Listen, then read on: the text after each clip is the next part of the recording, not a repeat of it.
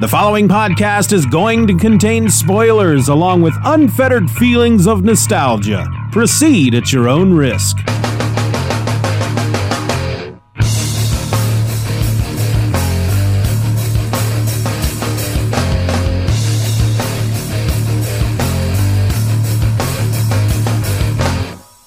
Here it is, folks. Kick the can and call your gran. It's time for Event or Else, the comic book show where I go through most every major Marvel and DC event, one issue at a time, one episode at a time, because frankly, if I don't do it, somebody else is gonna. I'm your host. My name is Steven, and how about we skip all the pleasantries already and leap right back into Crisis on Infinite Earths? This week we're looking at issue number four, and it's entitled and thus shall the world die. This issue was published by DC Comics in July of 1985, and it was written by Marv Wolfman with pencils by George Perez, inks by Dick Giordano, letters by John Costanza, and the colors were by Tony Tollin. Our story opens on Earth 1, July 1985. Supergirl and Batgirl are meeting on a rooftop in an unnamed city. Could be Gotham, could be Metropolis. We just don't know. Batgirl is feeling more than a little useless as the world is slowly being eaten by the antimatter wall, and Supergirl is there with words of encouragement. That is until Supergirl spots a small airplane in need of assistance and races off to save the pilot, telling him, We fight to live as long as we can. That's the only way to live and to be able to live with yourself. From there, we visit for just a bit with Steve Dayton, the world's fifth richest man, and his friend, John Constantine. The former drinks, while the latter thinks about the swamp thing. Meanwhile, on Earth 6, Pariah arrives and is set upon almost immediately by the royal family. Lord Volt, Lady Quark, and Princess Fern, who all assume he is the one behind the antimatter wall. He tries to convince them otherwise and can do nothing as first Princess Fern and then Lord Volt are taken by the wave. Lady Quark can only watch as she loses her family. But then Pariah does something he's yet to do so far in the series. He saves her, transporting her away to safety despite her protestations of wanting to die with her family. We are then taken to the monitor satellite. If you remember from the previous issue, we left the monitor as he was about to be murdered by Harbinger. Here, however, we're taken back just a bit to his final moments before Harbinger arrives. The monitor is working furiously to stem the tide of his enemy's advance, and so moves forward on his plan to create a new hero, a new champion. He fires an ion based energy ray into an unstable star in the Vegan system of the Earth 1 universe, which causes a powerful flare of solar energy to travel to Earth. On Earth, at an observatory in Japan, we meet Kamiyo Hoshi, a professor who doesn't quite understand that honey attracts more flies than poop. She's berating and verbally abusing the other scientists, calling them cowards and fools and whatnot for giving up in the face of the antimatter wall.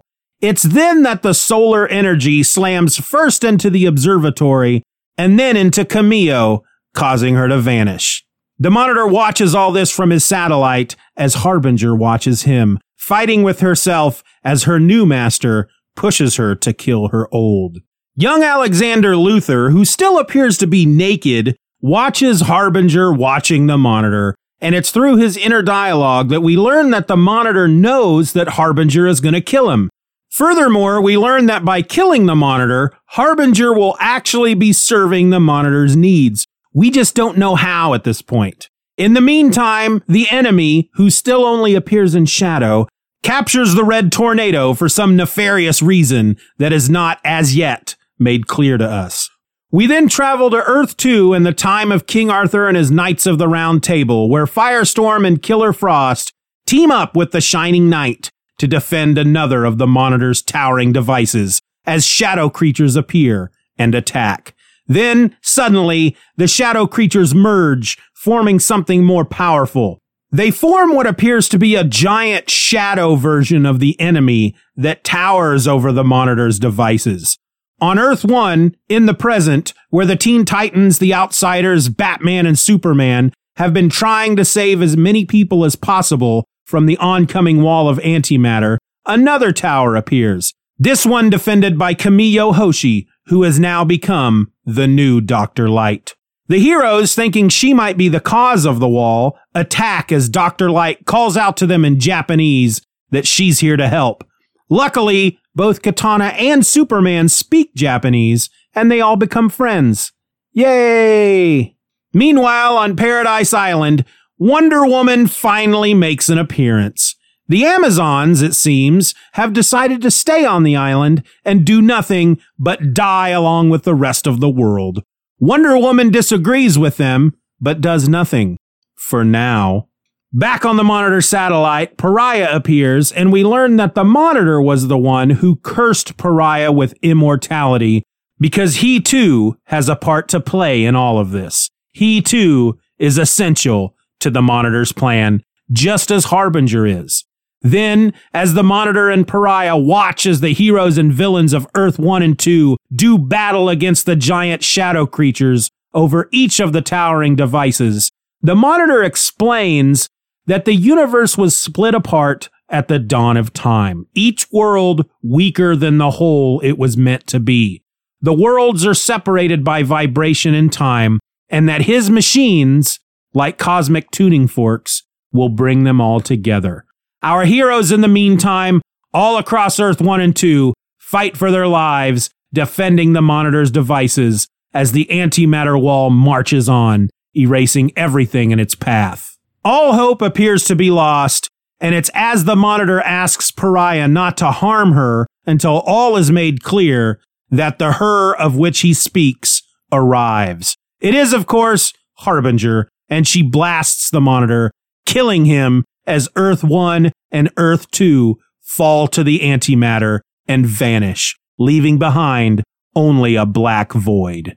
And with that, it's time for the top three things to dwell on. The top three things to dwell on are three moments or aspects of the book that I feel need to be given just a bit more thought. Feel however you will about them, I'm still going to point them out.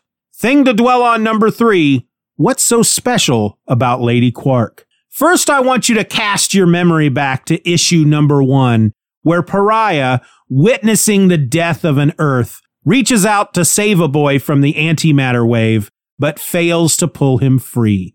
And while it's never said outright, this scene gave me the impression that Pariah is an observer only, that despite what he wants or what he tries to do, he can't stop the wave and he can't save anyone from it. Yet here in issue four, he manages to save Lady Quark before Earth 6 is wiped from existence. And my only question is, why? Why was he unable to save the nameless child in issue one, but is able to save Lady Quark in issue four. Seriously, what's so special about her? Will this choice of his play a significant part in an upcoming issue? Will she be the key to saving them all? I guess we'll just have to wait and see. And hey, speaking of Lady Quark and Earth 6, thing to dwell on number two, time to learn more about Earth 6. As I've stated many times here in season two, this isn't my first time reading Crisis on Infinite Earths. And yet, despite the two other read throughs, I don't remember much about it. And so when I came across Earth 6 in this issue, an Earth they describe as an anomaly due to there being no duplicates on this Earth, and that this should be impossible considering that all of the Earths were formed at the same time, well, I had to know more about it. And yet, after tens of minutes scouring the internet, there wasn't much I could find. All that Wikipedia has to say on the subject is Earth 6 is apparently ruled by a royal family of superheroes. On this Earth, America lost the Revolutionary War, and technology appears to have advanced more rapidly than on Earth 1. Earth 6 was destroyed in the crisis, with only Lady Quark surviving. DC fandom is even more sparse, saying, On Earth 6, the United States lost the Revolutionary War. Lady Quark and Lord Volt ruled America as a superpowered monarchy. During the crisis on Infinite Earths, Earth 6 was destroyed. Lady Quark was the only survivor. So, Rather than try to find information on Earth 6, I searched instead for Lord Volt and Lady Quark. But really, unless I wanted to read all about what happened to Lady Quark following this issue and possibly spoil something important for me, there was very little to find about the two of them as well. And so I'm just going to have to learn to live with the fact that I'm not going to learn much more about Earth 6, and I'll try not to lose sleep over the knowledge that I've just wasted a few minutes of your time. I apologize. Thing to dwell on number one what's their problem with Wonder Woman? I mentioned in the last episode that we've yet to see any sign of Wonder Woman. Three issues into the biggest event in DC Comics history, and no Wonder Woman. Now, with the fourth issue, she finally makes an appearance. But what sort of appearance do we get? Three panels, she's never mentioned by name, and she's covered in robes. Anyone not knowing much about DC Comics may not even realize that this is her. So what's the deal? Am I to believe maybe that in 1985, the average Crisis on Infinite Earths reader isn't supposed to know that this is Wonder Woman? That this scene is meant to be mysterious and that her identity may be somewhat of a secret, and yet at the same time, it's an Easter egg for the hardcore DC fans? It's possible. I mean, I wasn't steeped in DC lore back then, and I'm wondering if I'd read this for the first time in 1985, would I have realized that this was Wonder Woman? Now, I tend to lean toward optimism. So I'm going with the mystery of the woman on Paradise Island and the upcoming reveal that it is Wonder Woman. And I sure do hope I'm right. And those were the top three things to dwell on. So now we come to the part of the show where I wrap it all up and tell you how I feel about the book in general. Well, here we are, a third of the way into DC's first big, and dare I say, biggest event, and everybody's dead. Earth 1, Earth 2, the Monitor, all dead, all hope is lost. Kind of makes me wonder what those last eight issues are going to be about. I honestly have no idea what happens next and how our heroes are going to come back from all this, but I do know that there's something big coming, and I'm looking forward to seeing just what it is. I feel like with all that is going on in this issue, they still managed to make a bit of room for Pariah, who we really don't know much about yet. We don't know what he did or what he's supposed to do. But there's a big part of me that feels like Pariah is the stand in for us, the reader. Like Pariah, we are forced to watch as Earth after Earth is destroyed, as our favorite characters are wiped out of existence, and there's nothing we can do about it either. Pariah learns right along with the reader how the monitor's devices are supposed to stop the antimatter wave, and he's just as confused as the rest of us when the monitor tells him that Harbinger is only fulfilling her role in this story by eventually murdering him, the monitor. And speaking of that scene when she kills him, it's pretty powerful stuff. He calls her Lila and tells her to do what she must, and she angrily shouts back at him that she is Harbinger. And in this case, she very much is the harbinger of doom and death for everything. Then, once she blasts him, that tall, narrow panel that stretches from the top of the page to the bottom, showing his fall with Pariah looking on helplessly before making his way to the monitor's still form, all while Earth 1 and Earth 2 are being erased from all space and time. I mean, that's just some epic stuff when it comes right down to it. I guess what I'm trying to say here is that I'm still having a ball with this one, folks. The story has me hooked, and the art continues to amaze me with every single panel. How about you? I would love to hear your thoughts on where we are with the crisis so far. Send me an email to eventorelse at gmail.com and I just might read it out on the show. And hey, while you're out there on the World Wide Web, if you feel the mood to throw a little support my way, come join us over at the Patreon, where for as little as a dollar a month, You'll get the audio versions of these episodes the day before everyone else, along with an exclusive podcast that releases every week and is only available to my patrons. Find that at patreon.com slash Stephen R. And again, just a dollar a month. That's less than a cup of coffee. But hey, enough about that. If you do anything, how about you just join me back here next week for issue number five Worlds in Limbo. I'm pretty sure you're not going to want to miss that one. I hope. Event or Else is a presentation of the Just Another Fanboy podcast. Questions and comments can be directed to event or else at gmail.com. You can support the show for as little as a dollar a month over at the Patreon by going to patreon.com slash Stephen Aror and get instant access to the My Other Podcast podcast, a weekly show where I talk about all the nerdy type things I don't have time to talk about in all my other podcast episodes. I also encourage you to rate the show wherever available and share the podcast with a friend. All links will be in the show notes.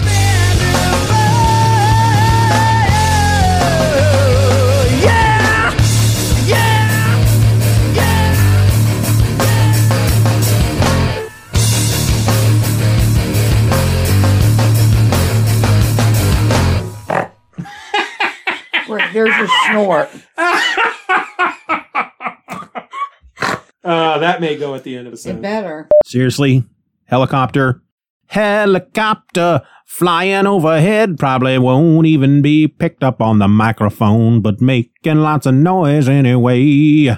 Bye bye helicopter, chopper going away.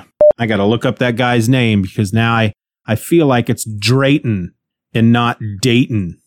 Drayton, Dayton, Dayton, Dayton, Drayton, Dayton, doo dop dee dip doop. Now I got a loud car. Let's see. It is Dayton. I was right the first time. Back to the story. He fires an ion based energy ray into an unstable star in the Vegan system of the Earth 1 universe, which causes something stupid to happen and poop to rain down from the sky. Stupid! Here we go again. Gonna try to read it again and make it come out nice and lean. I don't know why I said lean. Oh my gosh. Which causes a powerful solar flare. Blah, blah, blah. Which causes a powerful flare. Horror. I have, I have a, I have a real problem with the word powerful. I don't know why. Another big car driving by, trying to record with some of the windows open because it's too hot to have the windows closed, but too cool not to have the air conditioner on. I think I said that wrong. we then travel to Earth 2 in the time of King Arthur and his Knights of the Round Table. Ooh, I actually said that right, but I thought I said it wrong. Will this choice of his play an